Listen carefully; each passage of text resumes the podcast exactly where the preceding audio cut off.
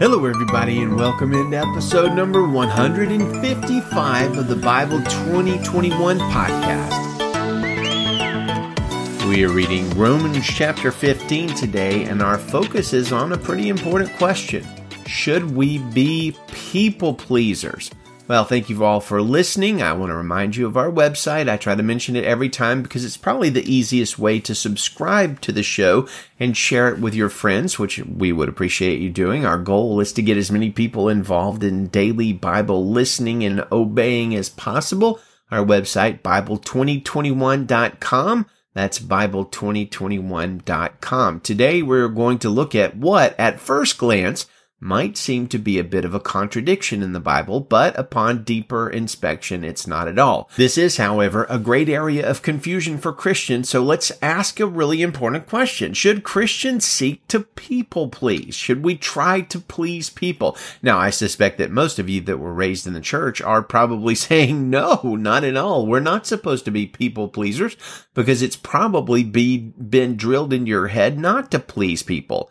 So, what do we do with our passage today? Romans 15 verse 2 and 3, Paul says, each one of us is to please his neighbor for his good to build him up. For even Christ did not please himself. So that's a command from Paul to please our neighbor, who Jesus says pretty much anybody that needs us, to please our neighbor for his good to build him up. So this does mean we are called to be people pleasers, at least when it is for our neighbor's good and when it's to build them up. Well, wait a minute.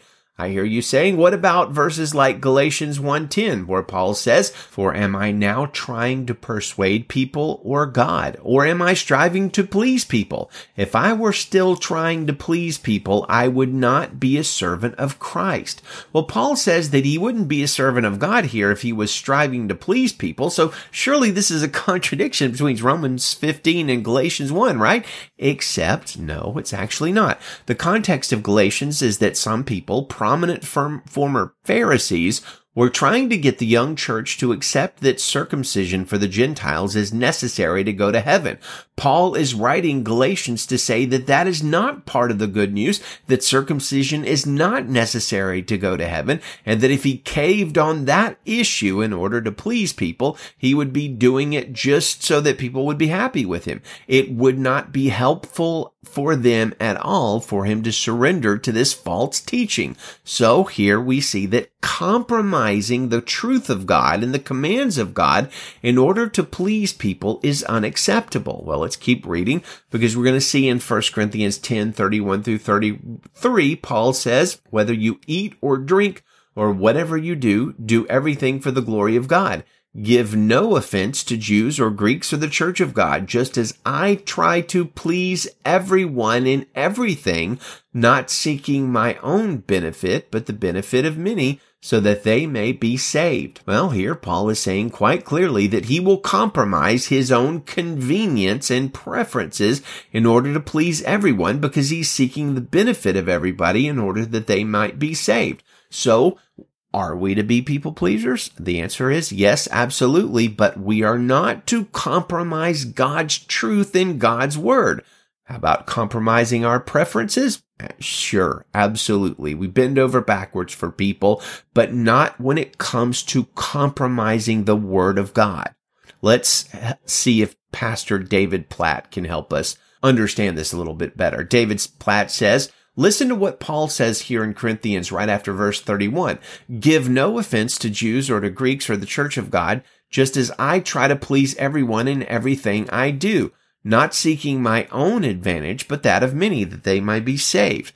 Paul is saying here, I'm going to lay down my life for the good of others, specifically those in the church. In the very next verse, 1 Corinthians 11, 1, Paul expresses his desire to literally lay down his life to show others how to follow Christ.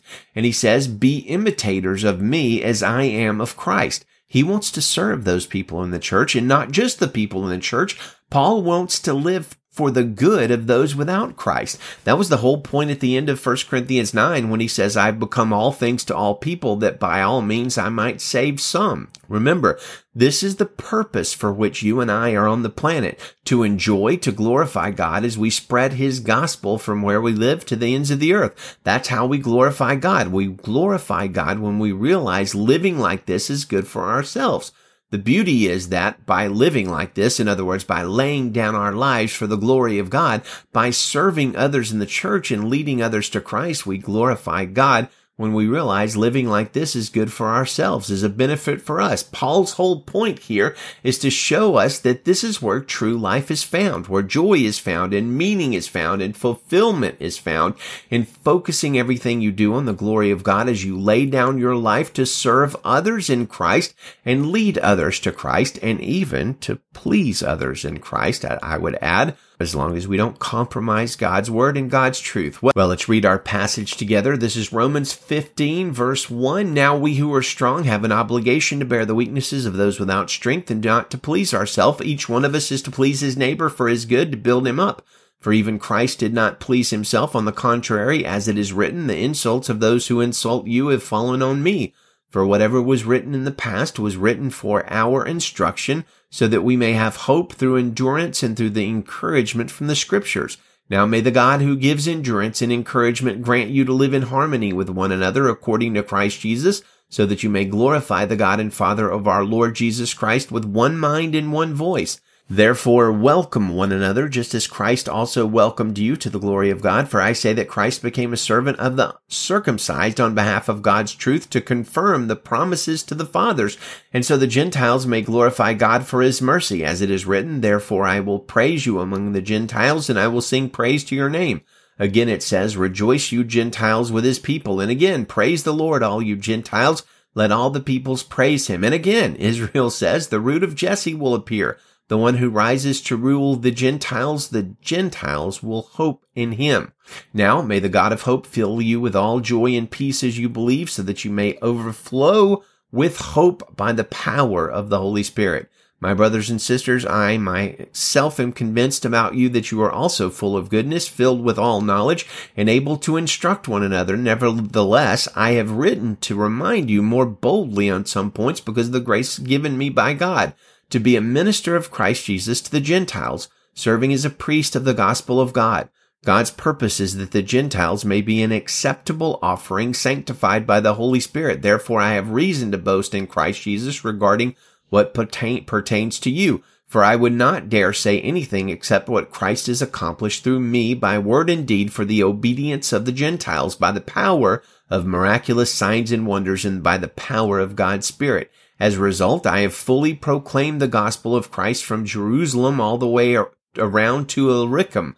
My aim is to preach the gospel where Christ has not been named so that I will not build on someone else's foundation, but as it is written, those who were not told about him will see and those who were not who have not heard will understand. That is why I have been prevented many times from coming to you, but now I no longer have any work to do in these regions and I have strongly desired for many years to come to you whenever I travel to Spain, for I hope to see you when I pass through and to be assisted by you for my journey here once I have first enjoyed your company for a while. Right now I am traveling to Jerusalem to serve the saints because Macedonia and Achaia were pleased to make a contribution for the poor among the saints in Jerusalem. Yes, they were pleased and indeed are indebted to them.